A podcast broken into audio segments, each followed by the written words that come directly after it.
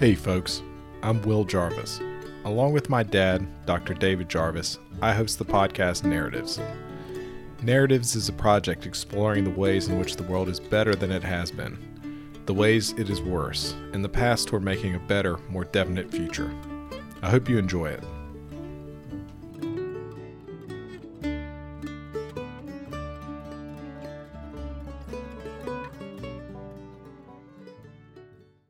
So, hey, folks, today on the podcast, we've got José Ricón. Did I pronounce that right? Yeah, that's more or less right. More or less right. Okay. Uh, anyway, um, how are you doing today, José? Great. Thank you. It's great, great to be great. here. So, José, I just wanted to get started. Could you give us kind of a brief background bio and just tell us the name of your blog so people know where to go? Yes, so um, I blog at this website called nintil.com, um, and I blog about um, various topics uh, over the years. More recently, I've been writing about uh, science or the way science works, which what some people call meta science, and that uh, in my corner of the internet we like to call progress studies. Um, and I've also been writing about some specific aspects of, of one particular kind of science that is um, longevity research and aging. I've also been writing about that. And in the past, I've, I've written about uh, economic history. In, in, particular, I wrote this very long uh, series of blog posts about the Soviet Union and, and its economy.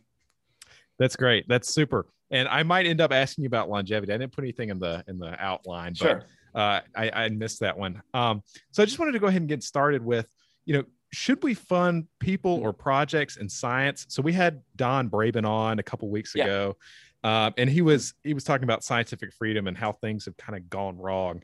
So yeah, it, at a super high level, people, projects, which are more important. You know, VCs go back and forth on this all the time, and that's for companies. But in science, which are more important? Uh, well, I, I, guess the, the lazy answer, although it's kind of correct, is one of those. but, right. But to, to, to give uh, to give a, a, bit more context, and maybe we could start with, with what Braben is, is saying. So he um, he, for example, has this notion, this idea of, of the Planck Club. This is Max Planck and other like and Einstein right. and other bright physicists from from the 20th century that uh, largely they were not funded by grants in the modern sense. They were just funded by universities. They had tenure effectively, and they could do research on whatever they wanted. They didn't have to justify themselves periodically to, to, to maintain their, their status, and so they could, uh, or just as the theory goes, they could think very long term and, and pursue whatever it is that they wanted to without being worried that oh in five years i need to produce a piece of research to actually get the next grant, grant and so on and so forth. Um, now Braben um, doesn't say that all science has to be like that. Uh, and it, it, maybe the the like initially it seems that that's what he's saying but rather he's saying that we should go more in that direction. But Braben is saying that for a specific kind of science that, that is for breakthrough science or science that it's difficult to evaluate at first the fund people approach might be uh, the, the right one. Um, there might be uh, other reasons why. So the, the, the, key reason for this is that uh, suppose that let's say uh, the next Einstein comes to you and says, "Oh, I just want to fumble around and think about you know physics and and what is time, right. what is light, what is light." These very philosophical, seeming weird questions. Uh, as in, he doesn't tell you, oh, I'm, I'm going to uh, just fix this equation a little bit, uh, or, or, I, am going to invent a new cancer drug. And he's like, I just want to think about physics, you know, or maybe we will somewhere not. That would be very strange in, in today's funding environment. And what Braben would say is that um, if we if we don't have a, a, place for people like Einstein or people that will be funded that will be better suited for this fund people model, then we will be missing out on lots of very interesting uh, ideas.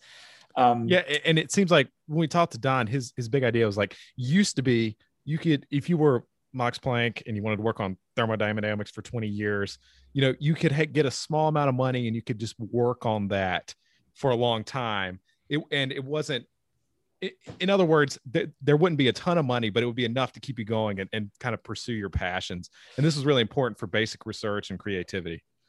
Yeah, in in Planck, so uh, in Planck's own case, my, my last uh, post was incidentally I, I looked at, at Planck's history. So Planck oh, yeah? is most famous is most famous for for the idea of the quantization of energy. This is the idea that that energy uh, they're like small packets of energy. Uh, this, the, the famous quanta, um, and this can be used to, to explain, for example, the uh, uh, the radiation spectrum of a, of a black body at, at a given temperature that otherwise uh, the, the, equation doesn't really fit with what's we're assuming that doesn't fit with actual observed uh, data. So well, Planck got his PhD around 1879. Oh wow! Uh, but then and then and, and then he, uh, but the thing is, if you look at most thing at, at most uh, bibliographies of, of, Planck and, and things that he published, you find that his seemingly his his um, his most famous work, these papers about quantization of energy, were from the 1900s. That is indeed. So when when Braben says 20 years, it refers to these 20 years, 20 years from PhD to doing interesting recognized work. Now right. Planck did Planck did actually publish stuff in between. He was not just like just thinking. He was published, but the stuff he published about is so obscure that no one really paid attention to it, and it's not even in English. It's just you have to learn German oh, and really? go back to his to his obscure papers. But they exist, are they are there. It's just that that if you were to judge Planck, let's say 10 years into his career, you would um, would you say, oh, this guy is, is not going anywhere? Kind of like the uh, uh, and yet, um, had you done that, you might have missed out on the 10 years after. Actually, he got right. to a very interesting point. Absolutely. Um, Where he actually makes now, real, real progress. Yeah. Um, now it's, it's, it, it's a, it has to be said that it's not like he was thinking on the same problem for 20 years. He was exploring various areas up until he found a very interesting problem to work on. So I guess in, in, in, the more pessimistic case, the current system would have pushed Planck towards more safe and established areas of research. But you could uh, conceive of, of, of another uh, case where Planck actually gets grants to do quote safe work, but on the side, he's actually doing and thinking about the interesting stuff. And indeed, this is what happens. Uh, there's this very interesting blog post that uh, my friend Alexey Guzey wrote. Um, uh, I think it's uh, what's the name of his blog post? Uh, how life sciences actually work. And he describes oh, this. Oh, yeah? he, he, interviewed a bunch of scientists, and this is what they do. They, they, will ask for a grant to do X, but actually they will do they will something else. They will yes, they will do the actual thing they were said they would do, but on the side with some money, they will do their thing they actually want to do, and as, as a side thing. Which is not ideal uh, in that the ideally the, the system will be aligned with the researcher, but right. it's, it's an interesting workaround for this kind of if you want to still experiment within the system. Uh, right. Well, and it does seem like you know I've seen this a lot with my friends. I have a lot of friends that are research scientists, and RFP comes out, and it's like, well, how can I fit my research into this RFP? You know, there's got to be a way, right? And if you're yeah. if you're a good salesperson scientist, you can make that happen. My worry though is if you're you're weird and you know you've got these different ideas, it's hard, and you're not maybe you're not a good salesperson. You get end up getting cut out. And I wonder if the best people, you know, you, you end up kind of specializing. You're either a good salesperson or you're a good scientist, and we've kind of selected out that out of the equation yeah, there's there's this very funny anecdote from the I think he was the research director at the Rockefeller Foundation. I think perhaps prior around uh, World War II. I don't know if it was before or after, but basically uh, he wrote this brief handbook that he would use to train new analysts coming to the Rockefeller Foundation. The, the Rockefeller Foundation is the place that pioneered the fund people not projects approach. So uh, these days people Got usually. It associate the idea with Howard Hughes Medical Institute. But the, yeah. the, Rockefeller Foundation was also doing this kind of thing where like very hands-on, lots of interviews, get to know the, the researcher, actually even going to their to their houses to have dinner with them, just going going to their labs, that really getting very personal with the scientists to really see if they actually deserve the, the funding. So uh, one of the, in this book, he, he tells this anecdote of this guy that he tells it's like very, very bright person, the, the smartest chemist I know, but like he doesn't wear shoes and like he smells weird and he's a very strange person. Like he he would never collaborate with anyone or, or so on and so forth. Yeah. Which which yeah, which is like and it's like and he said like he wouldn't fund this person uh, in in meaning meaning that that to some extent science also requires or in some context, science requires uh, some of these even back then some of these salesmanship techniques uh, about and fitting right. into, into the system exactly that that that maybe it, maybe it's the case that some people require individualized lifelong funding to their weird thing. Um, I guess one one example would be this uh, the the surfer physicist Garrett Lisi. He's uh, in Hawaii surfing and doing physics research on his own on this theory of everything he's thinking about. And yeah, that's an right. Yeah, interesting. So it seems like it's kind of this interplay. Um, so so what is the Haldane Haldane principle? Do you know how to pronounce it? I don't know. I've just read the yes. Wikipedia entry.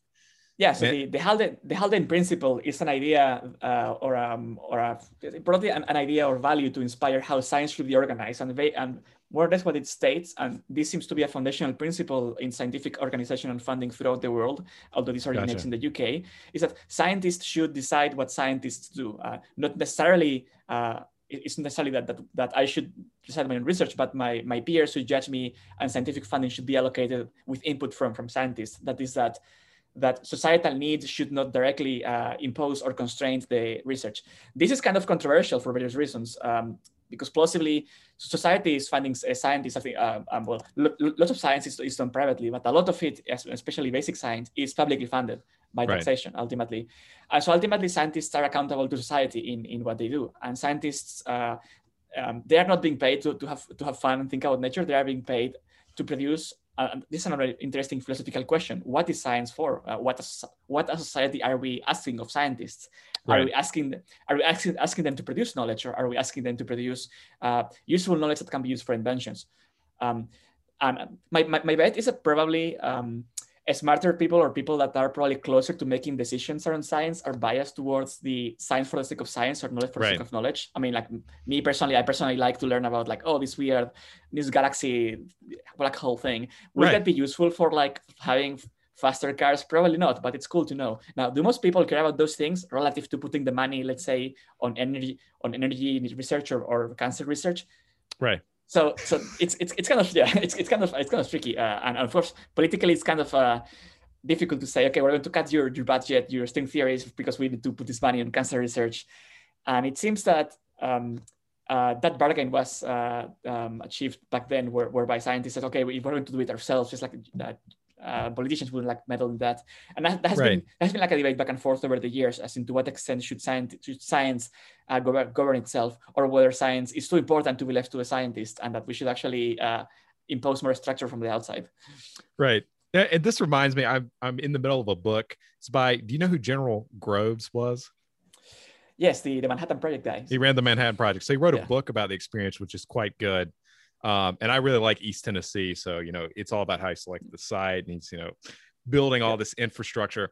And it's fascinating to me because he knows, you know, he knows very generally how the science works. But he, the, what he knows, what he really knows is how to get things done. And so, you know, he's shoving these scientists into these you know he's like i know you have these pet projects you love but that's yeah. not what you're working on anymore yeah he he was an, an army guy right that's right he was army corps of engineers uh, brigadier general, and um, it's really interesting, like how he selected Oppenheimer. Like this, the intelligence agencies didn't want Oppenheimer because he was a socialist. Oh, yeah. Groves like, "This is the best guy. I don't care what you say." You know, in the entire book, uh, you know, if there's any takeaway, it's like, wow, there's something about kind of that two in the box leadership team where he, you've got the scientist, you've got this like extremely competent manager, and they're both making it work. So you have the technical lead and the man- managerial kind of business side lead. Um, but it is interesting. So, what do you think about that? It, should it be scientists yeah. running all this? Is it, or and you know, Manhattan's a special case, right? Because we needed something very. There's a clear problem yes. in a short time frame. We needed it on, um, and we could speed it up like that in the short term.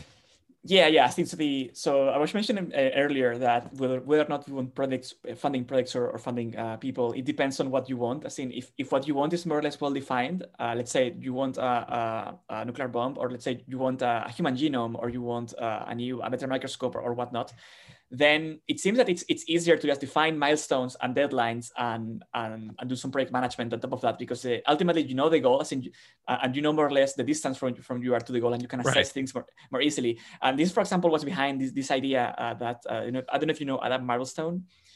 Uh, no. Well, so so he he's working at uh, Schmidt Futures now. He used to work at DeepMind, and prior to that, he was working with George Church and Ed Boyden on on on mapping the brain and other things. Oh wow! And and he has this idea of, of, of uh, focused research organizations. The idea here being that there is a missing gap in, um, in, in, the same way that you could argue that we need more uh, fund people. We need to, uh, for example, uh, the physicist Lee Smolin says that, that we only need to fund like 200 of the best physicists and just leave them alone. And, and with only those 200, like there, there aren't enough people that you want to give that funding to, but you just set, set them aside and let them do crazy stuff. Right. says we also need to do that for projects as well. We need to find there, there is an intermediate scale of projects that is they're, they're, they're kind of like mini Manhattan projects that could create benefit science, but that cannot be done in the usual academic context because they either require too much money or they require managerial or, and organizational skills that are more common in, let's say, uh, startups or, or uh, regular corporations. Um, I guess uh, an example of, of an FRO uh, in the Marblestone sense would be well, either the Manhattan Project itself or more recently, Neuralink. Neuralink, ultimately, what they did was to take the state of the art across different parts of, uh, of uh, the BCI world and then they packaged them together and solved a bunch of integration problems they had, and, and that's it. They didn't create a new paradigm of BCI or any like the, the objective was clear, the technology was there. It just needed the last push to go commercial. Um, so yeah, so the, the, the idea here is that uh, you, that there is also besides funding people, there are also projects that are worth funding, and that will also be really good for for science. Gotcha. That's interesting. So it seems like you've got like do you remember the Rumsfeld speech? He's like the known unknowns, known knowns. Yeah, yeah, yeah. Unknown yeah. unknowns. Yeah. So I like to think science about science funding like that. So there's some things, you know, we kind of know they exist and we, we could see like an achievable roadmap. And then there's things we just don't know much about at all that maybe some curious people are in- interested in and they need to be funded somehow. And then there's like, you know, super concrete things. And there's this whole range and you kind of need to make sure each hmm. area is well taken care of or because if, if you don't have any basic research you know eventually where are you going to get your tech from in real application? I don't know. Does that yeah, make sense? Yes but also vice versa. So there is this idea this idea in, in the economics of innovation that's the, the so-called the linear model. This is the idea that you have basic research that fits into applied research and then from the applied we get into, into applications. But sometimes it's the case that applied research or tools or engineering is necessary to do the basic research. So for example, uh, as an example, oh, if you have a microscope, if you have a microscope, you cannot see small things, right? so, so, so, so, for example, it, it, could be that to do more basic research, you need, let's say, new data sets, new and new tools to actually go go back in a loop to to the basic research. Gotcha, gotcha. That makes a lot of sense. So it's all, it, it all. There's a ton of interplay. There's a ton of interplay. Yeah, it's, it's uh, like the conspiracy theorists like to say uh, everything is connected. I think that's. That's right. That's right. Um, yeah. Uh, yeah, there is something. Uh, one more thing I, I, guess I wanted to say here. Yeah. That um, people have, to, and like there are various what we may call philosophical or, or conceptual arguments, or, or, perhaps even with some math, you can do some modeling about funding people or projects. But actually yeah. going and, and, measuring whether or not funding people or projects works, it's extremely difficult. Uh, and I guess right. the, and in, in one of my uh, blog posts on, I think the first one on this Fund People in the Project series, I looked at, at the experience of the Howard Hughes Medical Institute uh, and to, to what extent, um, because in, in, in, in, in the life science uh, research context, uh, the NIH in the US, National Institutes yeah. of Health, they typically fund concrete proposals. They do so for five years, four years ish, and they do it in a relatively impersonal way. You submit your proposal, and then a, a committee reviews the proposal, and then uh, they don't meet you, and they don't know who you are necessarily. Maybe they yeah. see your name, but Whereas the HHMI, they fund you, they actually get personal with you, they meet you in person, they discuss your abroad, abroad, but relatively open-ended research program, and they will fund you for seven years with relatively more or less commitment to another seven years unless you really fuck up. So you get like effectively 14 years of, of support oh, from wow. HHMI to, to actually not just think of the next five years, but to have like a 14 year planning horizon. And, and, um, and this paper tried to see, okay, these researchers that get this award, indeed, do, they, they actually do produce better research, but uh, better, uh, this is another question, better measured by high impact citations and things like that, which may or may not correlate with actually being useful. Right. Uh, at scientists uh, will cite it. But um, is this because they were really good to begin with? Right. This is or is this because bias. exactly, or is this because the extra time and budget they get enables them to do those things? Um, the, the authors try to do some clever econometrics to control for this. I, I think the results are not as clear as they make them seem. And I think that um, if I have like one thing to say or one thing to add to the conversation on around science that hasn't been stressed enough is that we need more experiments. We need we need more randomization. We need foundations to just allocate money at random and, and, and YOLO a, a little bit more instead of just doing doing one thing. To see exactly how right. it works.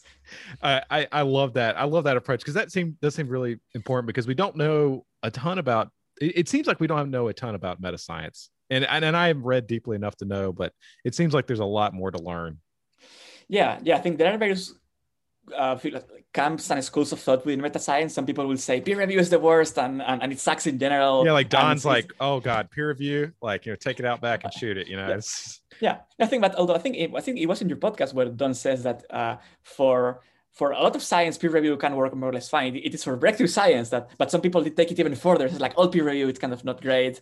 Or people will say, no, actually, peer review is fine. Peer review kind of works. Or people will argue, uh, we should fund scientists by lottery. We should just give it money at random because we don't, we, we, don't, we don't know what we works. no we idea what to do. We, yeah, I see. It's like there are like various layers of epistemic nihilism right. that you can go into. It's like it's like we don't we, we don't know anything about the world. It's like it's I like I mean and it's like rationally if, if you think that you know nothing the rational thing to do is a uniform prior. You find everything equally right? Like yeah. you don't have you don't have any reason to. It's like but but it's like i, I guess my, my view is that uh, there are some things that seem at least intuitive more clear than others. So for example if we truly believe that we know nothing about uh, who is going to be doing more interesting useful useful science we would yeah. fund cancer research with the same amount of money as we would fund egyptologists uh, or or like uh, uh, people that are studying ancient sanskrit uh, which I have nothing, nothing against uh, Sanskrit scholars, but it's just yeah. that it's societally it seems that the people want more more cancer cures uh, and, and, and not as right. much Sanskrit scholarship. Right, um, and and I think I mean, that's and, common sense, and, right? Yes, although although it's, it's also true that indeed and has happened historically. Uh, uh, there was one one interesting discovery in the, in the life sciences that, that, that occurred because people were studying uh, mummification in, in Egypt and oh, they were studying the mummies and stuff.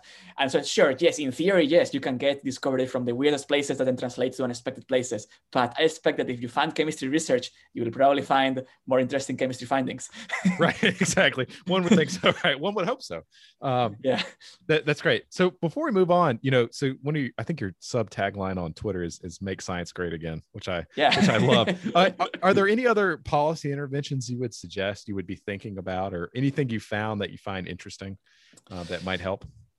I mean, there is the the experimentation side. Um, there is also um, um, doing, I guess, more of this Marblestonian uh, focused research organization kind of things, uh, as in, uh, or rather, doing um, so something that, that, that maybe it's missing it's something that looks like a roadmap for a field that's that says that let's say that imagine some kind of website let's say maintained by NSF, but maintained by NSF or something like that that says here's right. where this field stands. Here are the bottlenecks. Here are the open questions.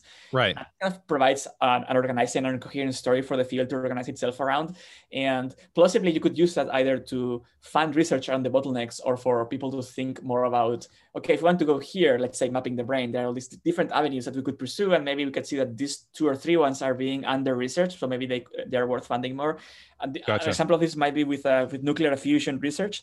That there, there are a bunch of um, open letters to Nature published around arguing that funders have been focusing too much money on one or two approaches to fusion that is an ITER at and at uh, it's like uh, just tokamaks or something, you know, like yes, yes, yes, yes, or, or something like that and maybe there are seven or eight other projects that approaches to fusion that maybe work and they were they were uh, they were getting more funding back then but then uh, ITER came in. Uh, it came in partly as, as a us uh, soviet union collaboration thing to, to, to for friendship and stuff and to throw money oh, behind wow. some, some science. But maybe we should have funded in a more diverse way uh, back then or maybe had we had it more visible that actually there were other approaches there maybe it wouldn't have been the case that if you want to, to be successful in, as a plasma physicist you had to go into these kind of uh, approaches um, yeah, so this, this idea of road mapping and bottlenecks, that's something I think it should be there, some kind of a um, uh, website kind of to, to organize science. Uh, another another crazy idea that I've been thinking about. This is this is more on the because sure, I mean there, there's like the easy things everyone says like oh you could reduce uh, you could do some lotteries, you could reduce the amount of hours right. spent on grants, uh, you know, all the boring stuff everyone kind of already knows. But you could also pursue a project whereby you try to see to what extent you can transfer genius to other people, or rather, uh, what is it about about uh, productive labs or important labs that makes them so good? Is it just that they have their smart? I mean, it's like even if they have smart people, uh, plausibly many scientists are sufficiently smart, smart, to understand and come up with the ideas. I, I guess as an example, um, I guess in the, in the concept of, let's say, prime factorization, it's simple to multiply to, to, prime, to prime numbers and get a number. It's difficult to break a number into, into, different, into, into different primes. Similarly, it's easy for you or for us to understand relativity, more or less. It's difficult to come up with relativity in the first place. Right. Now, how, but which I guess implying that it's not that you cannot comprehend the theory, is that is that there is some creative spark that's missing. So then the question is, is there a way to uh, organize or systematize creativity and breakthrough generation such that uh, not only crazy people in, in, interesting labs can do it, but it's it's more open to anyone that is like suppose I give you a problem and, and then there's this rule set or, or, frameworks to think through the problem and that leads you to better insights about what research direction to pursue. And this is extremely understudied. There is an interesting uh, book on this that is uh, oh, really? fairly uh, obscure. Um, uh, what's the title? it's by this guy called uh, Root Bernstein. The, the title of the book is uh, um, it's, uh, it's, it's, it's, it's called uh, Discovering, Inventing, Solving, uh, Inventing and Solving Problems at the Frontiers of Scientific Knowledge. Uh, the book is out of print, but it talks about this idea, it's from 1989, it goes over this idea of uh, thinking in frameworks about science and creativity and, and, what make great researchers great, and to what extent can we learn uh, from that. Uh, so yeah, interesting. That's really interesting. Having like, having, having like systematizing creativity that uh, because because ultimately I think that science uh, sure like there's like a money constraint and there's yeah. a resource constraint but i think there is an idea constraint as well. And i think that unlocking or enabling people to have better ideas uh, would be uh, great. To what extent this can be done we don't know but I, th- I think trying it would be an interesting exercise that i would like to, to, to see. Definitely. It's at least worth trying right? Absolutely. That's super interesting, and I'll put the link to that book in the in the show notes. That's great. So that's actually a, a great kind of uh, segue into. Can you talk a little bit about the Great Stagnation? Your thoughts around it? I know you've written a lot of good stuff on it that I've really yeah. enjoyed. Yeah. So the I guess uh, in, introducing the the idea of the Great Stagnation, the the idea here is that if you look at um, at, at charts uh, of uh, GDP growth and TFP growth, um, I'll explain maybe in a moment what TFP is.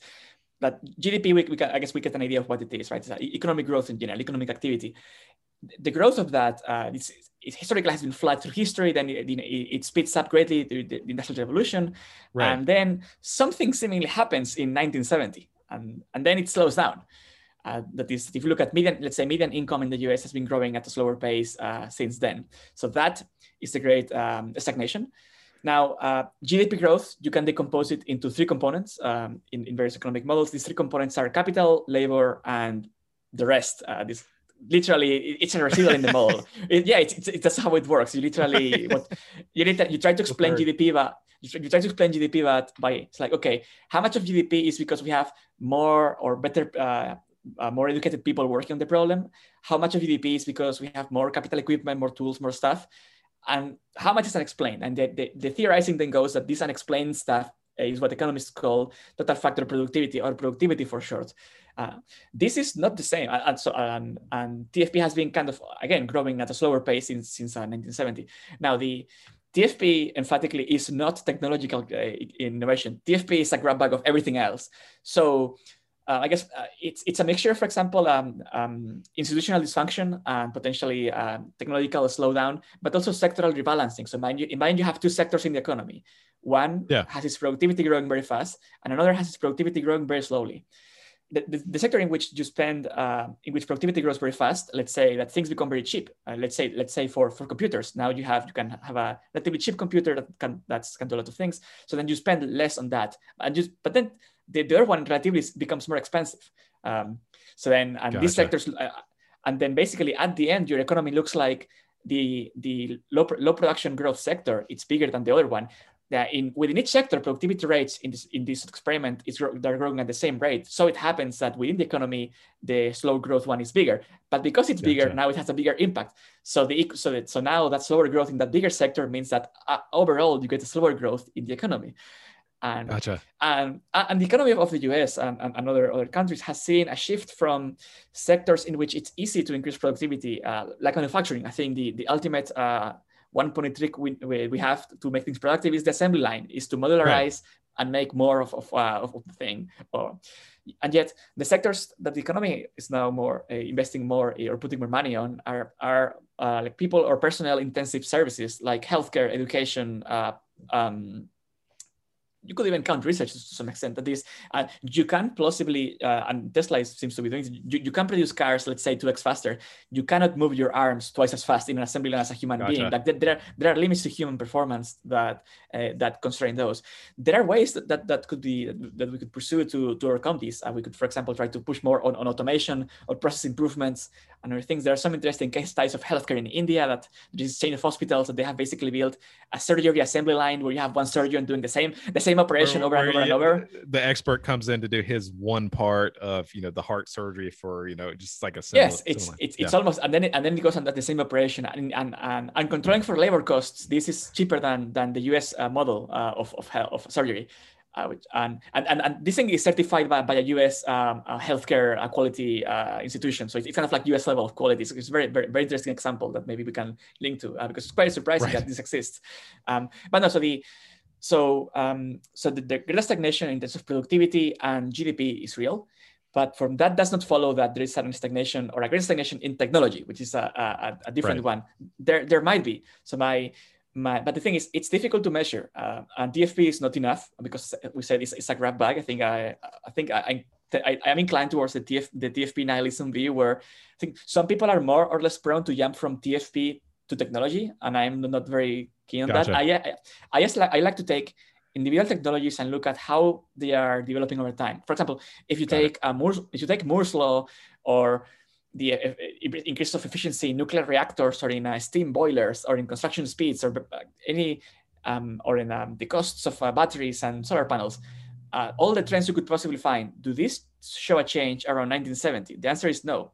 Some, I think one or two do, but there is no nothing special that happens in 1970, uh, which I think should give some people some pause about whether or not it's technology or not. Um, some people then argue that it's it's uh, and, and actually I, I don't claim that just because this is the case, it means that uh, science is not slowing down uh, because because it could be that for established technologies, the ones you can actually measure and, and, and put in charts, those are doing fine, but we are generating less breakthroughs. And if we are doing so, um, then because ultimately uh, for, for an established paradigm, you end up exhausting it. As an example, um, for nuclear reactors, uh, one way to increase the how much power you get out of one, uh, an existing one, is to increase the capacity factor. And this this is a um, let's say that, that, the nuclear plant generates one, one gigawatt, um, and if it's active for yeah. an hour, it's one, one gigawatt hour. Um, right.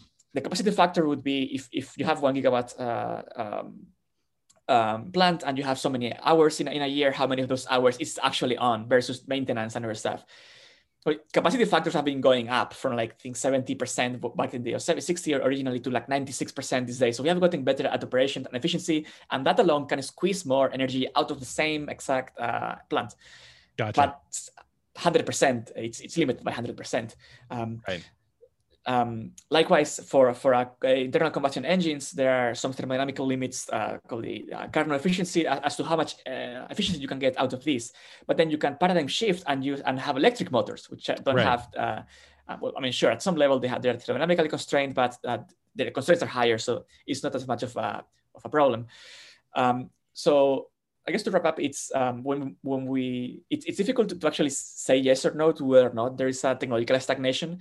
I and my preferred answer to this is to say uh, mu, uh, or, or, or which is uh, this requires maybe some explaining. So in in Zen Buddhism, there is yeah. this uh, this this thing known as as the mu koan, uh, so koans oh, yeah? are these, uh, yeah, koans are these weird questions in, in, in Zen Buddhism that are, are, meant to, to make you reflect about things. So this one goes like this. It goes, a monk asked Zhaozhou Congshen, a Chinese Zen master. Um, and the question was, has a dog Buddha nature or not? And, and, and, and, and the master, Zhaozhou, answer wu, or in Japanese, mu. Now, what does this mean? He, uh, the so the, the, meaning of this word is something like uh, it can be translated translated as, as nothingness or emptiness or something like that. But the point is that he's trying to answer the question, or rather to say you should not think about this question or try to say yes or no. You should actually focus on other questions, namely um, looking at everything that's broken in, in, as in why X field is not being faster and focus on those problems and solving problems there. And I think that is an easier and more tractable and perhaps even more interesting uh, or um, encouraging problem than trying to think what happened in 1970. Maybe right. the answer is that nothing happened. Maybe it's a, a, a, bunch of trends that saw it happen that that got us uh, lower growth in 1970.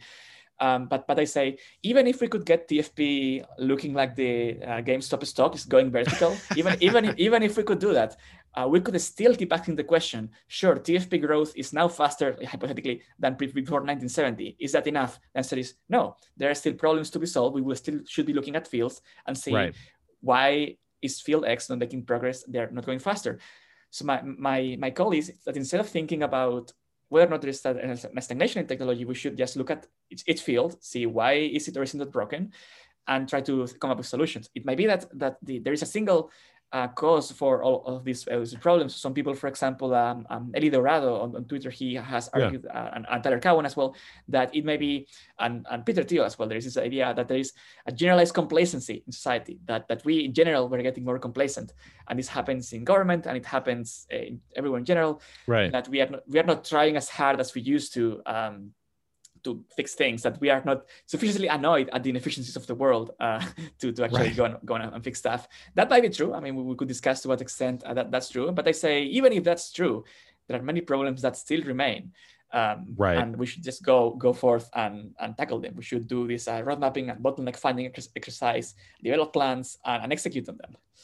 That, that's a great. And I, I think you're absolutely right in that it, it's less important to figure out you know why and and why is often overdetermined but fixing it is is the most important thing we can try and work on and go case by case because that's that's the way you can actually solve a problem is breaking yeah yeah it's like it's like one could see how it is intellectually satisfying to conceptualize and theorize a greater stagnation in technology and like think and, and be able to say yes or no. Right. Um but like so, some some questions are are, Ill, are are some like more ill posed than, than others. Some questions are, are harder to, to actually give a straight answer to, or even maybe the even if you give an answer, the answer is, is going to be kind of vague and subject to lots of assumptions. So many assumptions that that people will disagree with your assumptions, and then the question is not really answered because it's so assumption dependent. Right. That makes a lot of sense.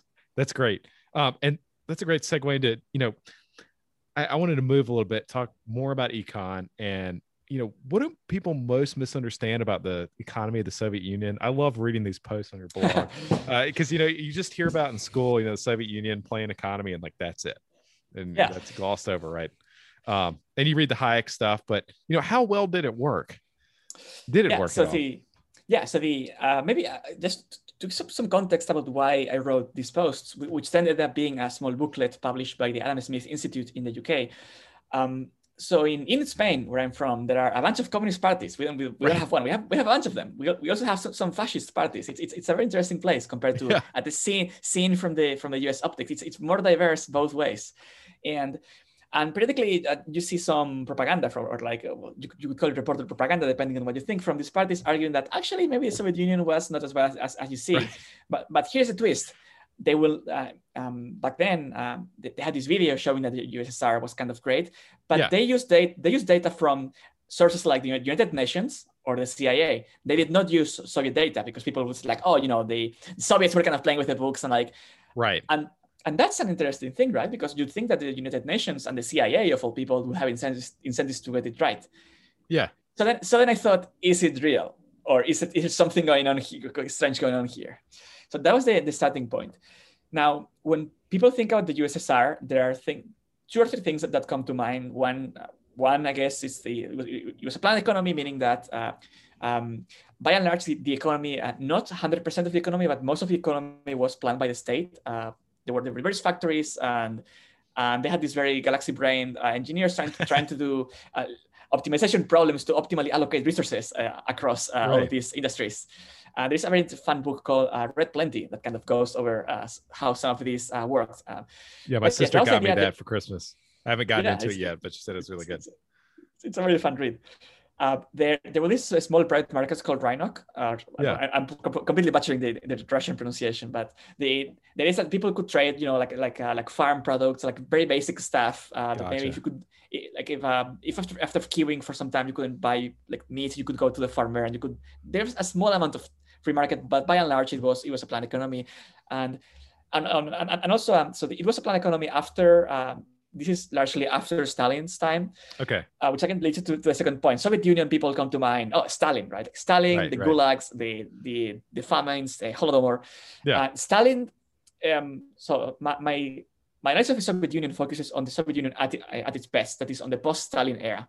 Gotcha. And the reason for this is that if we can show that the USSR was not so great at its best, then by implication, at its worst, was like even worse. Right. And um, and indeed, well, I, regarding um, food, food uh, I guess the, the, first interesting thing that I found out is that well, first uh, there were no uh, uh there were no food scarcity in the Soviet Union after I think 1956 or so. I think the, the idea of the of these people starving that that's that's just true, but it happened during the earlier stages of the USSR, after that, they didn't have really didn't really struggle as much with uh, with that uh, after after Stalin that that, that is. Um, but then it, that's maybe that's reason. It's like okay, well, I mean, maybe it, it's it was not uh, North Korea. It's, it's, they did a little bit better than North Korea uh, right. still. Uh, but then you wonder um, if you look at the at the United Nations, uh, there's this uh, this uh, entity within the UN called uh, the Food and Agriculture Organization, the F- FAO, FAO, and if you look at, they have this time series for calories per person they consumed. Oh, interesting. And seemingly, the Soviets were eating more calories than the U.S., which seems difficult given the U.S. Uh, people like to eat a lot of calories right. and you know get. Uh, good at it. Yeah, the U.S. it's really good at like all, all, all that very nice food, uh, all, the, all, the, all that free, all that all that nice freedom. Yeah, um, exactly. But um, at first, at first I thought, well, might it be because well, Russia is colder than the U.S maybe they need more food for you know because it's called yeah. uh, maybe it's maybe I thought well their economy is less advanced maybe that they're doing more hard manual labor so maybe they, but I, I, I tried to look for some comparisons that, that didn't seem to be true. Uh, you look at, at Finland, you look at uh, other countries, the, the, food consumption was still very high, surprisingly. Interesting. So then I so then I thought, okay, where does the data came from? Where did the FAO get this data? Could could it be that it was like Soviet data that was cooked or something? Yeah. Or asking what's, what's the origin of this data? So so then I got into, this whole like rabbit hole of uh, of this very niche literature of people trying to do calculations based on like how much the Soviets said they produced, and then trying to adjust for like um, um, spoilage from the farm to, to, to, to the actual people consuming it, and and then trying to calculate how many calories are in a Soviet potato and things like that. That's awesome. Because because apparently it's different potato has a different amount of calories and things like that, right. and, and so on.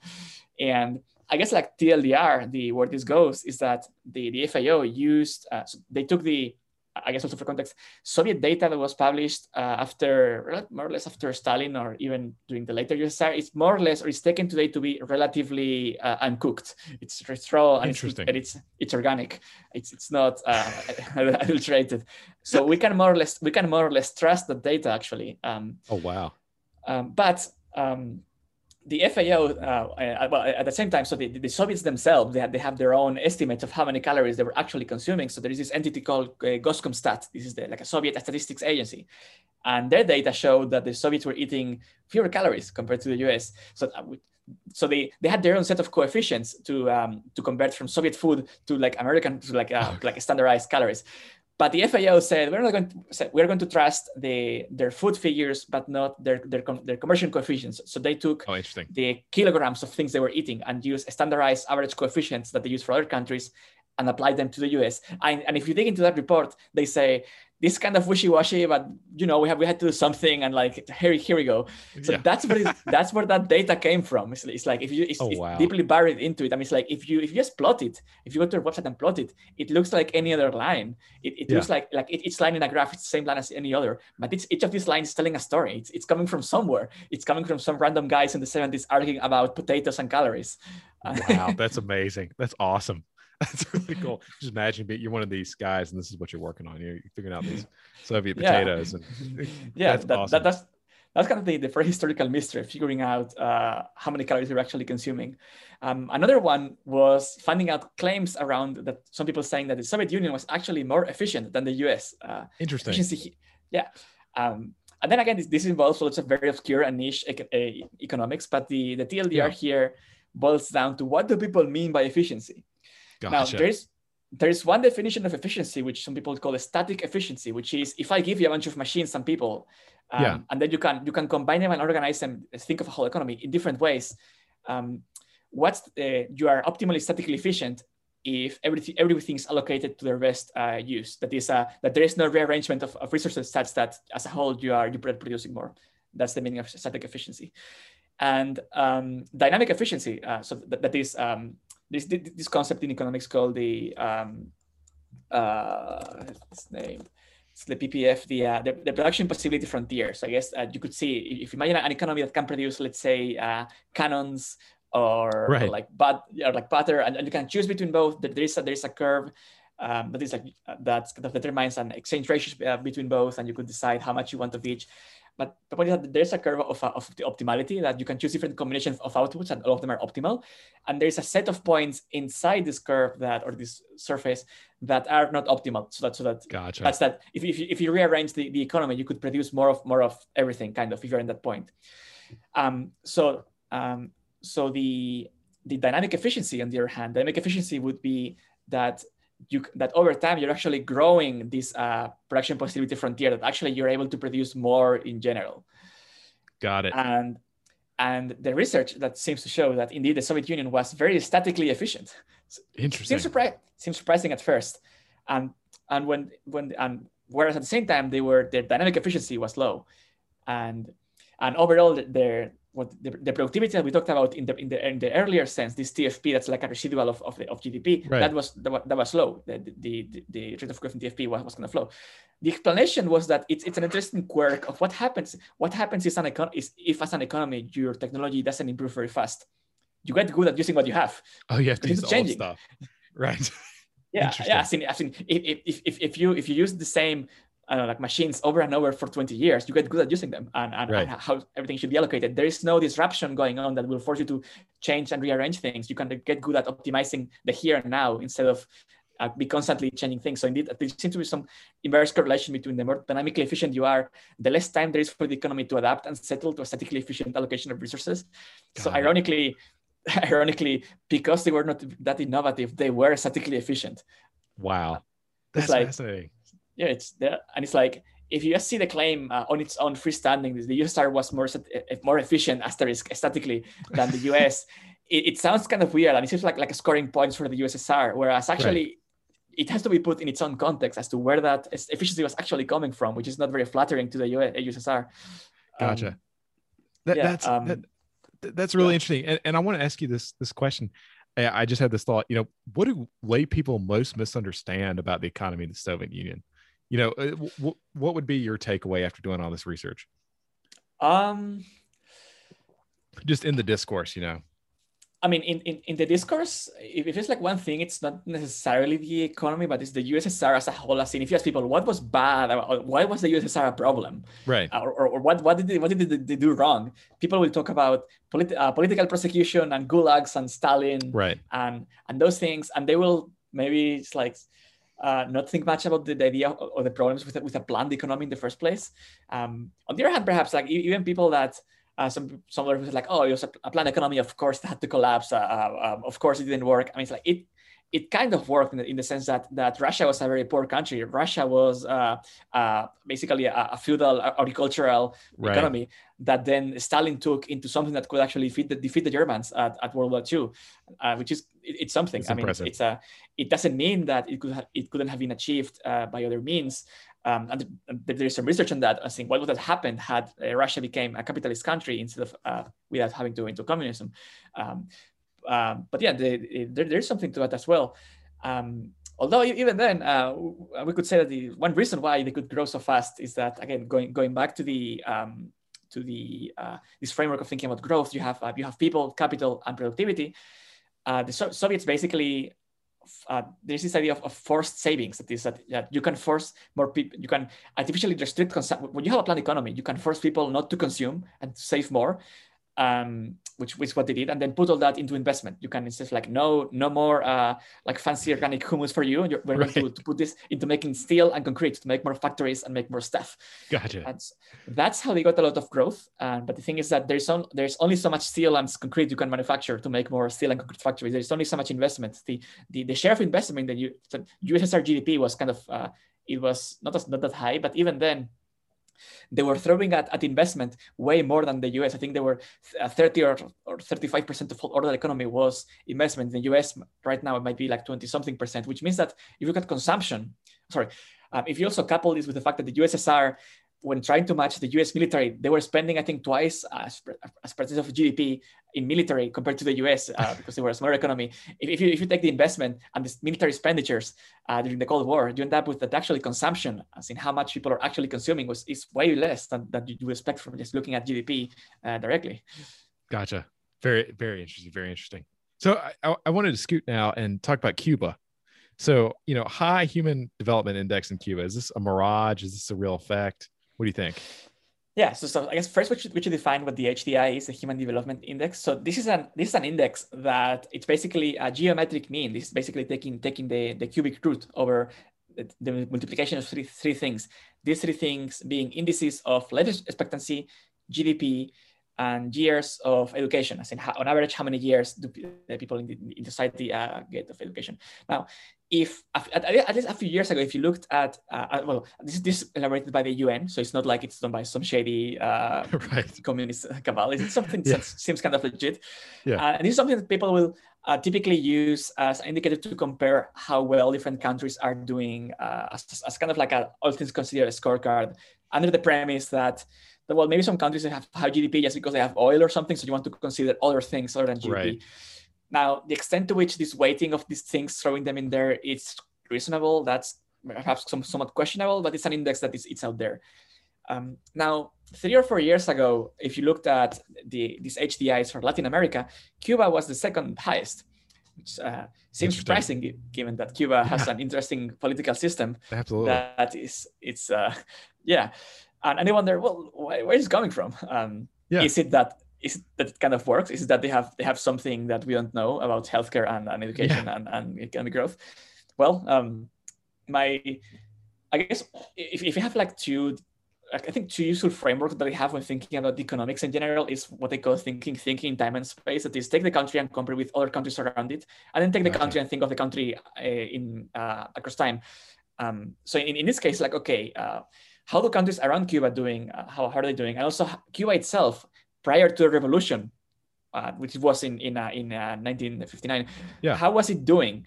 could it be that actually it began in a it was actually a very nice place to begin with and then it kind of right. just cruised along yeah and, and got some momentum yeah and, and indeed that seems to be the case for, for uh, education and, and, and lifespan um, that even back prior to the revolution they were already scoring extremely high on these metrics uh, these might be due to a variety, variety of, uh, of, factors. It, it, might be it might be culture, I guess. In, in, the same sense, for example, if you look at life expectancy of uh, Hispanics in the in the U.S., if you compare um, if you compare, let's say, uh, uh, non-Hispanic whites with Hispanics in the U.S., Hispanics are poorer than the average American, but Hispanics live longer than whites.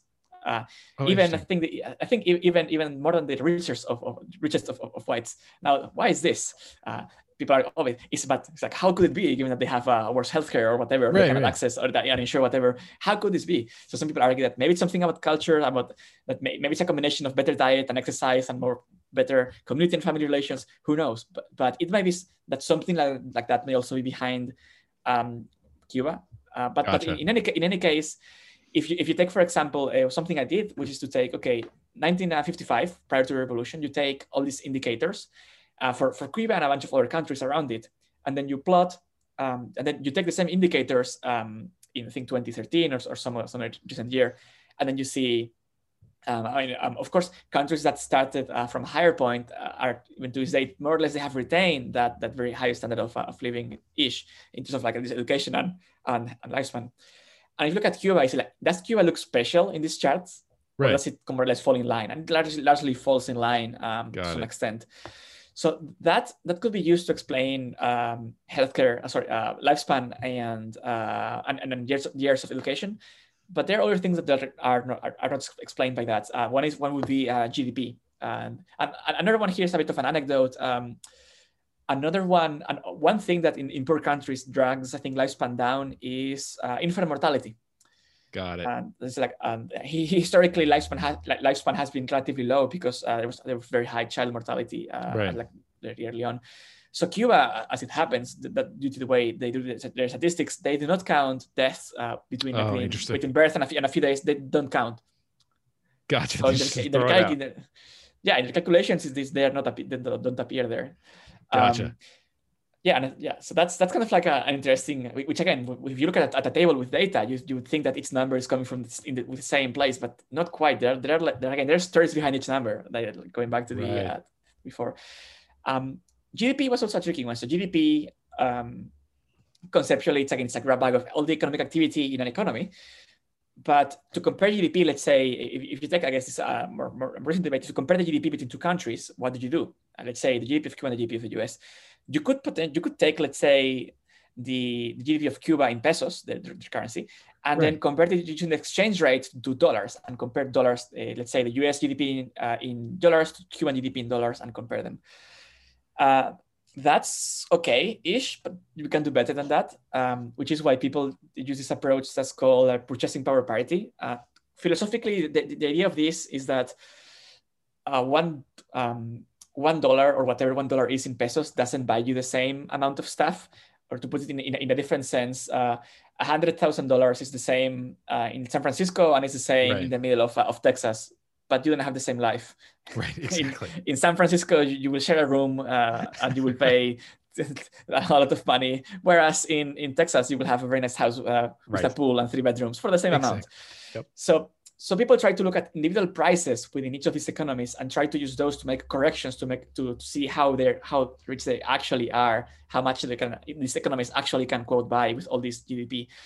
Um, this again, this is philosophically uh, more difficult to do than just doing using exchange rates, and and because of these uh, methodological problems, you again find very obscure conceptual disputes about what's the best way of doing this. So. Right again, back then, looking at, at this HDI, this, uh, um, looking at, at the GDP that was behind the number, I was like, okay, where, where does the, the GDP number is coming from? So then you go into this very old, well, not that old, this report from the World Development Bank that has um, that they were estimating. They were they were explaining the methodology for comparing prices and applying these corrections to um, to, to, to, the GDP. And they said, you know, for, for Cuba, we are offering this number, but but don't take it too seriously because we haven't really settled on a good way. Like we cannot, right. it's a plan, it's, it's a planned economy. There are prices that they're not as comparable as they are with a market economy. So we have to do some more corrections. Here's a preliminary figure, but don't trust it too much. What the United Nations do is like, ah, let's put the number in the HDI. Yeah, whatever yeah, it's like I mean they learn. I mean they, I think the HDI changed um, recently. I think now instead of being the second highest, now it might be the seventh or the ninth. So it just went down gotcha. uh, to where, where I think it's relatively. It's still high, right? It's not like it's super low, but again, uh, it's it's high partly because of uh, um, uh, of this uh, pre-existing good state of healthcare and and um, and, uh, and, and education but yeah, so that, that's, that's kind of the another case where one wants to look behind the story that's that's that's in the data that that just because it's on a table and it sits with everything else doesn't mean it's as reliable as the other gotcha. piece of data. And it was, it was kind of like like a fun um, detective story to just go right. figuring out where all these numbers coming are coming from and seeing all these debates of people arguing about bickering about all these obscure figures. Um, right. Yeah. Absolutely. No, that's really interesting. And it's a reminder you've always got to be careful, right? yeah. You always got to be careful. Interesting. Uh, I wanted to move on a little bit now. So last week on the podcast, we talked to Freddie DeBoer. Have you ever read his blog, his book, Cult of um, Smart? I have not, but I've I think I've heard a podcast with him, which more or less he outlines the ideas behind the, the book. Yeah, yeah, he's pretty interesting guy. Anyway, we talked about direct instruction and uh, Bloom's two sigma problem. Could you just describe it and um, you know how robust do you think it is yeah. Yeah so, so uh, bloom's two sigma problem uh, this idea that this um, this psychologist the educational psychologist uh, uh, bloom that found that he was trying to find good ways of, of, uh, of improving education of, of teaching in general. How, how do you get kids uh, not only kids at all levels to learn more and better? And he found that uh, one the best thing that you could do is tutoring one-to-one individualized tutoring having one person that understands how you think and what you know and can give you individualized feedback um, and, and individualized homework and, and so on and so forth right this leads to uh, looking at test scores in exams to a two sigma improvement. And two, two, two sigma here is two, two, standard deviations, which we can just interpret as a very large effect. Just like right. two sigmas, we can just take that to be as the big, big effect problem. Exactly. Um, the it's big, a big effect problem because in education research, if you look at randomized controlled trials of various interventions that people have tried, most of them their effect size is close to zero. Tiny, yep, it's, it's very nothing. difficult. It's very difficult to improve education, and so the Bloom's two sigma problem is very interesting in that it seems to show there's something that that seemingly in, increases education a lot. Um, and so that, uh, that is uh, at least as, as measured by scores. Now Bloom, he, he, he said like, okay, can we replicate this two sigma um, that we get from tutoring in, an, in a scalable way? Because you know uh, giving everyone a personal tutor is very expensive. Right.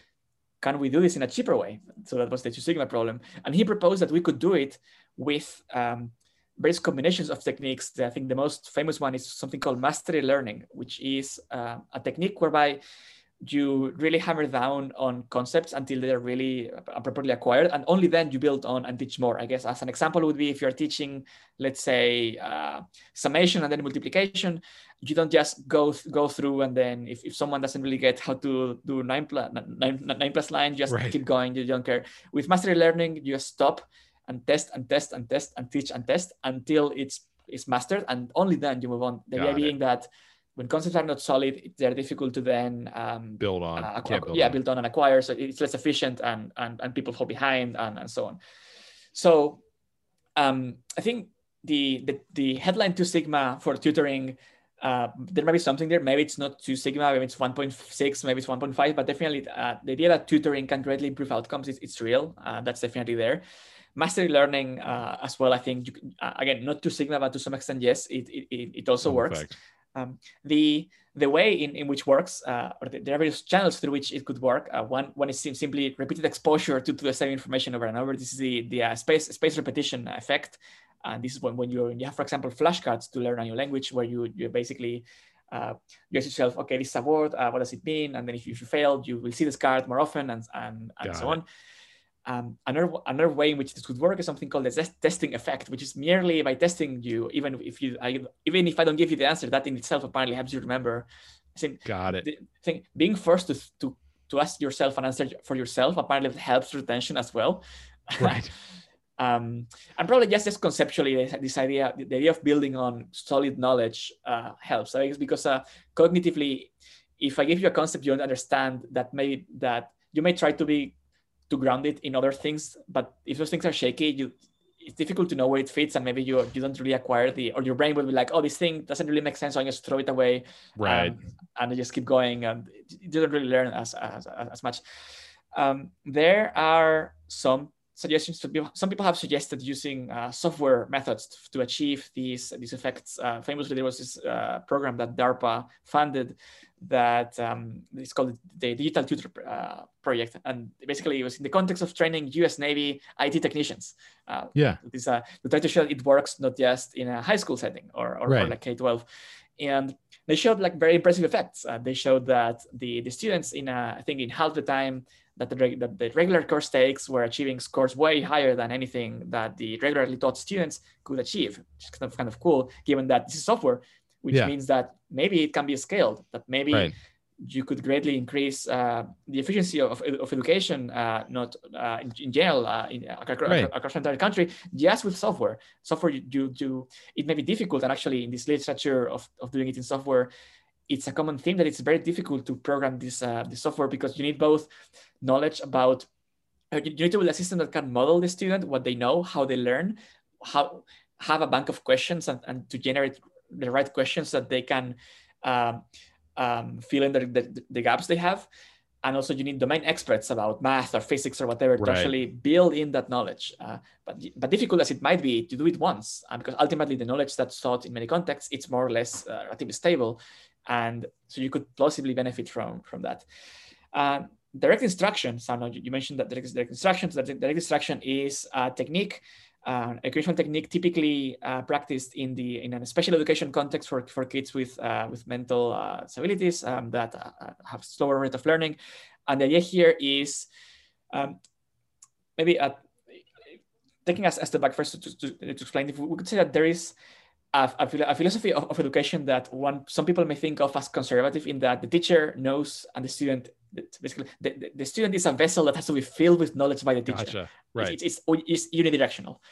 Um, a more what we call progressive uh, view of education is a, it's, it's, a view that sounds like the teacher and the student learn together. That the teacher is a guide that the student uses uh, to progress through knowledge, uh, perhaps at their own pace, right. and in, and in some cases to explore areas of their own interest um, in, in, in, a more in a less quote authoritarian uh, way.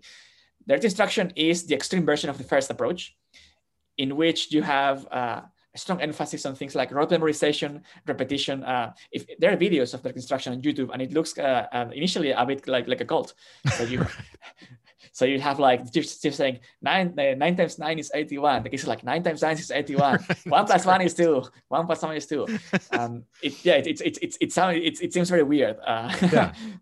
But then it's like well ultimately does it work uh, that's the question so the the direct instruction guys they they seem to be very interested in seeing if it works or not as in that they, yeah. they try to when the curriculum when the, their concept gets implemented they try to see how the school that is using it does and they, they try to use that knowledge to then improve the direct instruction method uh, yeah. and then send that knowledge to other uh, i guess in the same way that tesla can gather video from all the tesla cars and use, use that video to improve all right. the teslas the direct instruction, the instruction institute they try to use knowledge when they deploy edi to improve the, the method. Um, so various tests that are around for, for the eye, seem, actually I think the ultimate the evidence seems to show that it seems to work. And I mean, especially for the special needs uh, uh, case that works relatively well there. Um, and it works probably somewhat better than quote this more carefree um, education right. method. I guess, the, but then there, there's some debate uh, as to um, in which way it works, right? Because um, I guess it's easy to show that it works if you care about if, if education is about learning a bunch of facts right. Um, and you're going and you're going to test it on those facts thing. If you test that i think direct education is more likely to win. But then some people argue oh but what about creativity? And others like other other things that are more difficult to test. Uh, it's it, they're difficult to measure indeed and um and, and who knows. But if um if you have like a more limited set of concepts that may may well work i think the and and the reason why direct instruction um, hasn't been actually, I think the, the US did uh, years past, like decades ago, one nationwide huge trial of all these different education systems, all the way from direct instruction to literally oh, wow. letting kids be kids and do whatever they want. Uh, I don't know the name of this. Uh, it's on my uh, on my blog. There's nintil.com slash uh, Bloom Sigma, and I'm sure it works. Seemingly that that this reconstruction thing seems to work.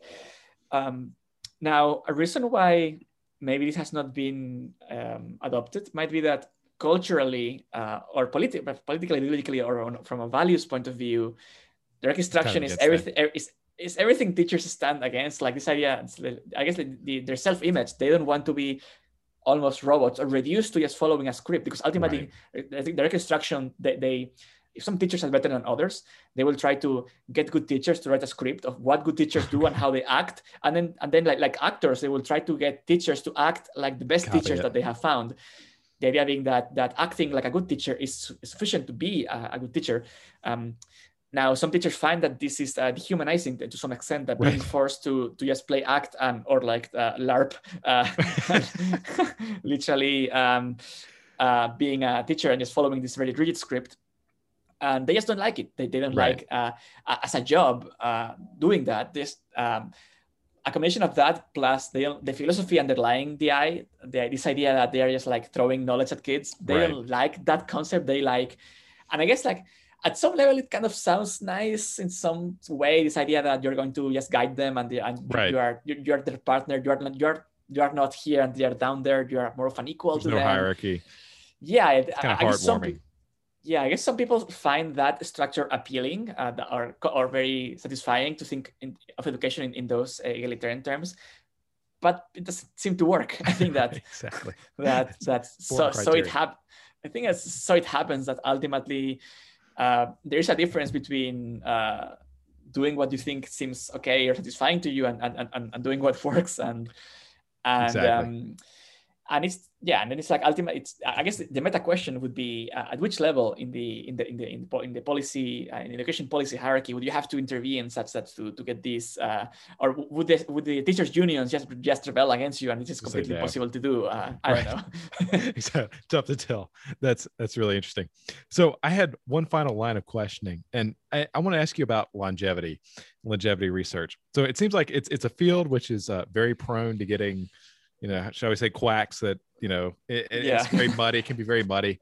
So where do you think we are right now? Like as of today, as of, you know, February 10th, 2021 in aging yeah, research? So, yeah. So I guess first we don't quite understand or the, the broad question of what is aging that remains uh, sadly unsolved. Um, there, gotcha. There's some, there's some theories that I think they are better than the old theories. Um, so for example, back a few years ago, people would talk about telomeres, for example, right, that was the big or, thing or, or antioxidants. I think if you remember a, few years ago, everything was all about the antioxidants, right? Yeah. Um, um, now those things have, have felt out of the fashion, and people are thinking more about uh, the the epigenome, for example, or um, or accumulation of damage, um, or, or, things like that. There are like various schools of thought about uh, about aging, but I guess ultimately we know uh, we know that, that aging can be the things we don't know that aging can be regulated. That is that that we, it's not fixed. That you can take a worm let's say or a fly or a, or a mouse or a mice mouse and you can like play with his genes and make gotcha. it live.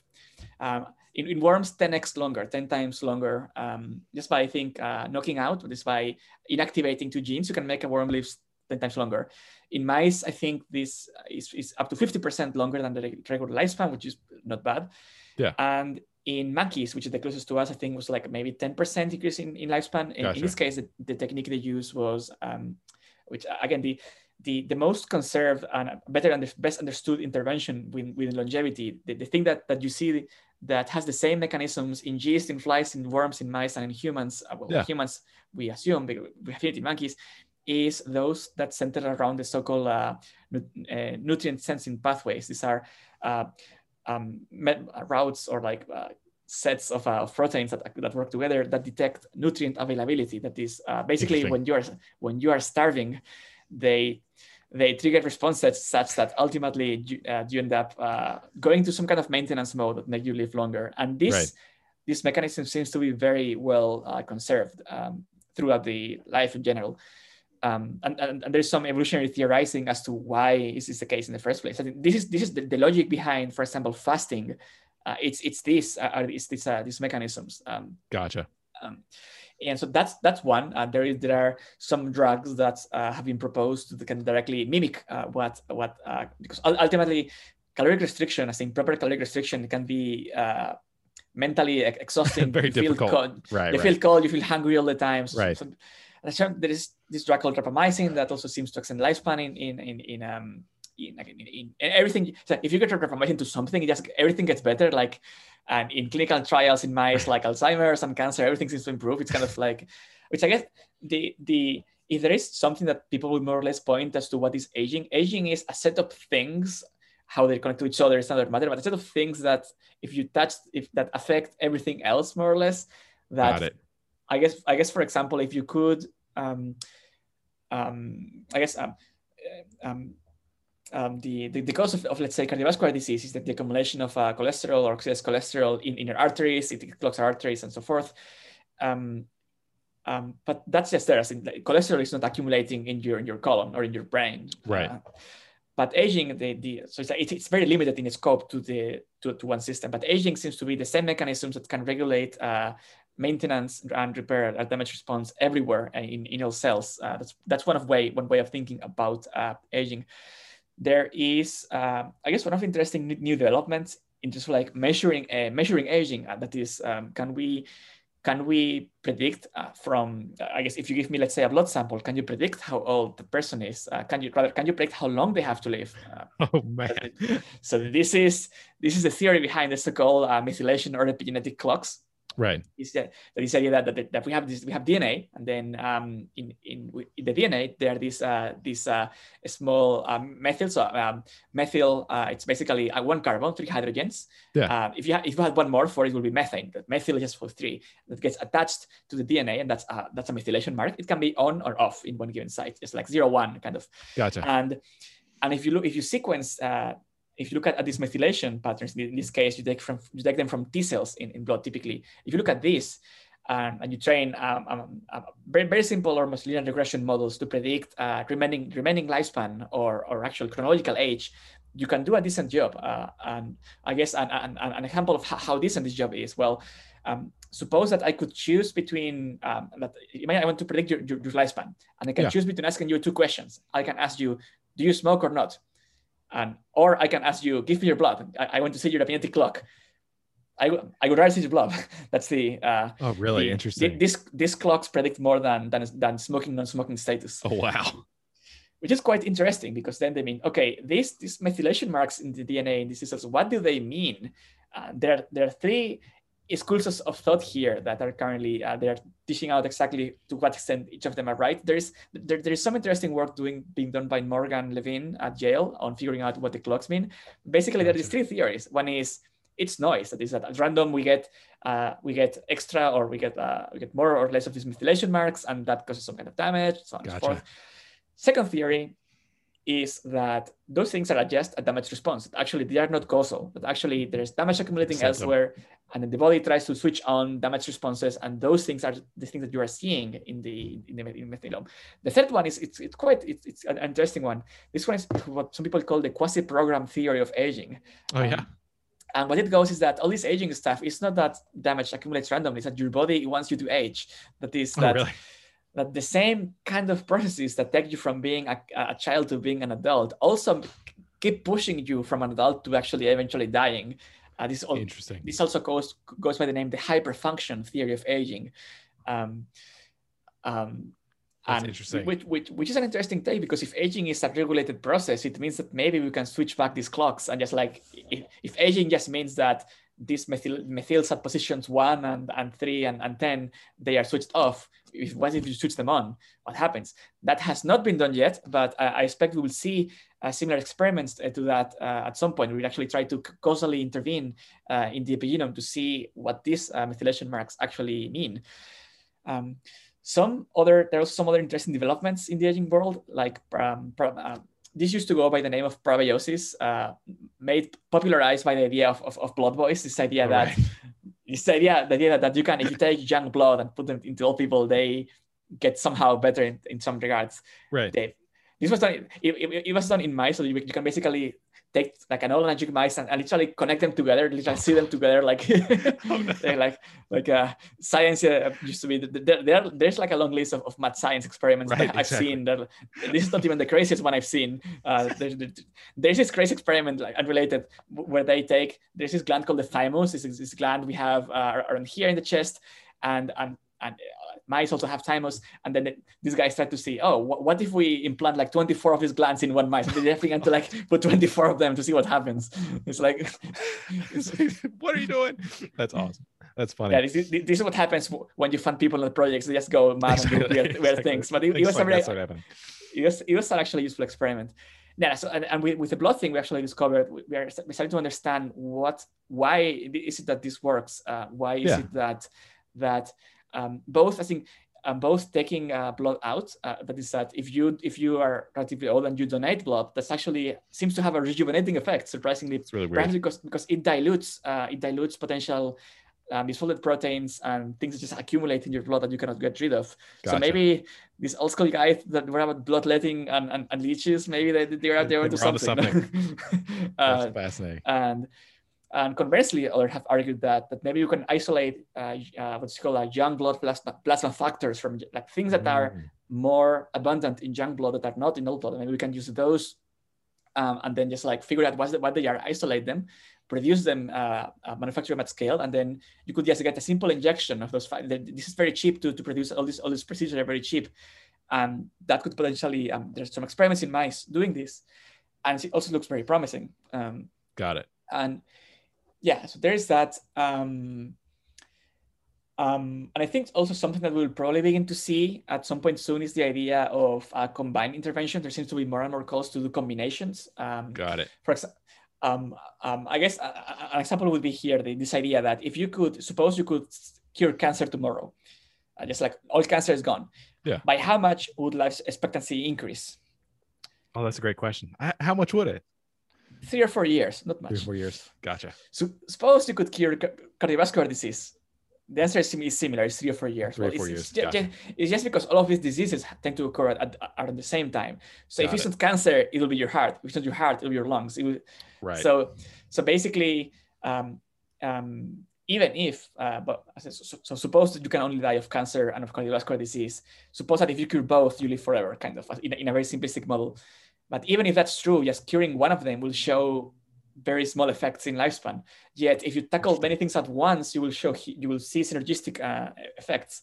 Um, now, this is typically not done in academia because it may be more expensive. It may be difficult, more difficult to disentangle what's going on and tell a story about the mechanism and get the paper published. Maybe if your lab right. is doing telomeres, maybe you don't want to do something in a different field and try this blood thing. Right. But I think we will we will start to see these combinations. Um, of, of a more broad approach to, to treating disease. So for example, uh, as a concrete example, if you take arthritis, um, osteoarthritis, which is produced simply by the, by the mechanical degradation of, uh, of cartilage in, in, your, in your joints. So uh, just by, by using them, right. this cartilage is like softer tissue between bones, and then it's, it's worse off until you get bone on bone contact, yeah. which, which causes pain and arthritis. Um, and you could, to reduce it, you could, for example, reduce inflammation. You could try to use some uh, stem cell therapies to try to get the cartilage to grow again. Uh, that growth is uh, impaired by inflammation. Uh, yeah. So, so maybe if you only do stem cells, you don't see much. If you only do if you, inflammation, but if you do both, maybe you see an interesting effect. See an effect. Interesting. And and unfortunately, uh, in pharma, partly because of the way uh, clinical trials work, doing outside of cancer, outside of oncology, it's very rare for companies to, to do combination of, of interventions. So, for example, if you wanted to this combine, um, um, let's suppose you want to use a senolytic. So, senolytic targets this thing called senescent cells, which are thought to be behind various diseases or contribute to various diseases like uh, arthritis or um, or um, uh, macular degeneration in the eye. Yeah. Um, if you um, um, if you wanted to uh, use a senolytic and also do uh, a cell therapy at the same time, the FDA will tell in your trial you have to have a control with nothing, one arm for the cell therapy, one arm for senolytic, gotcha. and one more arm with those two things. So it, it's a combinatorial explosion of, of costs. Right. So there is the hope that, that maybe if, if these clocks, if, if we can produce more clocks and have better methods or better predictors or easier ways to measure uh, function and changes of these uh, quote aging ther- anti-aging therapies without waiting 20 years to see what happens. If we get that, then we can run more and, and cheaper uh, trials. I guess that's one of the other focus areas for the aging field uh, to try to find uh, biomarkers that are cheaper and easier to, to measure so that we can have more and, and, and cheaper trials. Gotcha. That makes a lot of sense. How, how close do you think real in the field clinical therapies are? Um, I mean, they're there already. I mean, in the actually uh, last year, one of them uh, did a phase two trial and failed. Uh, so it's they're, they're slowly getting right. here, and there are probably senolytics is, is one of them. There are a bunch of them in various stages of the pipeline, so they are steadily being pushed. Uh, so it, they are not pure. They are not purely hypothetical. Um, and, and, and also oh, if, if all this blood stuff turns out to be actually accurate, the, that, that, that's, sort of, that's an FDA approved uh, procedure. It's called plasmapheresis. And so it could be used. It, it didn't have to prove safety. It's already safe. It's like donating blood, right? So you can. Yeah. So you could imagine, um, I think that that um, in the next maybe 10, 20 years, we'll see lots of, lots of these therapies coming uh, into the market. Now, this does not mean yet that, that you can take, let's say you're 80 year old and then uh, right. put, uh, do like after, and after a week, it's looking like young again. And we are, we are, we are not there yet. Um, but there are some there are some very promising things in the, in the pipeline and, and in general in, in in the in trying to change the way we think about medicine to try to think instead of separate diseases as more of a, they actually are very tightly connected and we can actually target this this nexus of a, of disease that we call aging that makes a lot of sense, especially since aging seems to feed into all these other issues, right? Your risk for Alzheimer's and dementia and heart disease and cancer all go up as you get older. Yeah, or our going famous with COVID. If, if you look at uh, excess mortality for COVID, if you look at the right. under 30s, it's like it's as if nothing, mostly as if, as if nothing happened. Uh, yeah. Whereas if you look at the elderly, you see uh, way more uh, way, way mortality rates. Definitely, that makes a lot of sense. Well, Jose, thank you so much for spending the time today. Where can people find you again? Can you plug your blog and where else you'd like to send people? Yeah, so my blog is nintil.com. That's N-I-N-T-I-L.com. And, my, and, and I'm also very active on, on, on Twitter on um, Artirkel. Uh, that's um, A-R-T-R uh, K-E-L. Uh, or just like search search my name, which is very long, and there's only one person with my name, so you will surely find me. Awesome. Thanks so much. Thank you. It's great, great to be here. Goodbye. All right.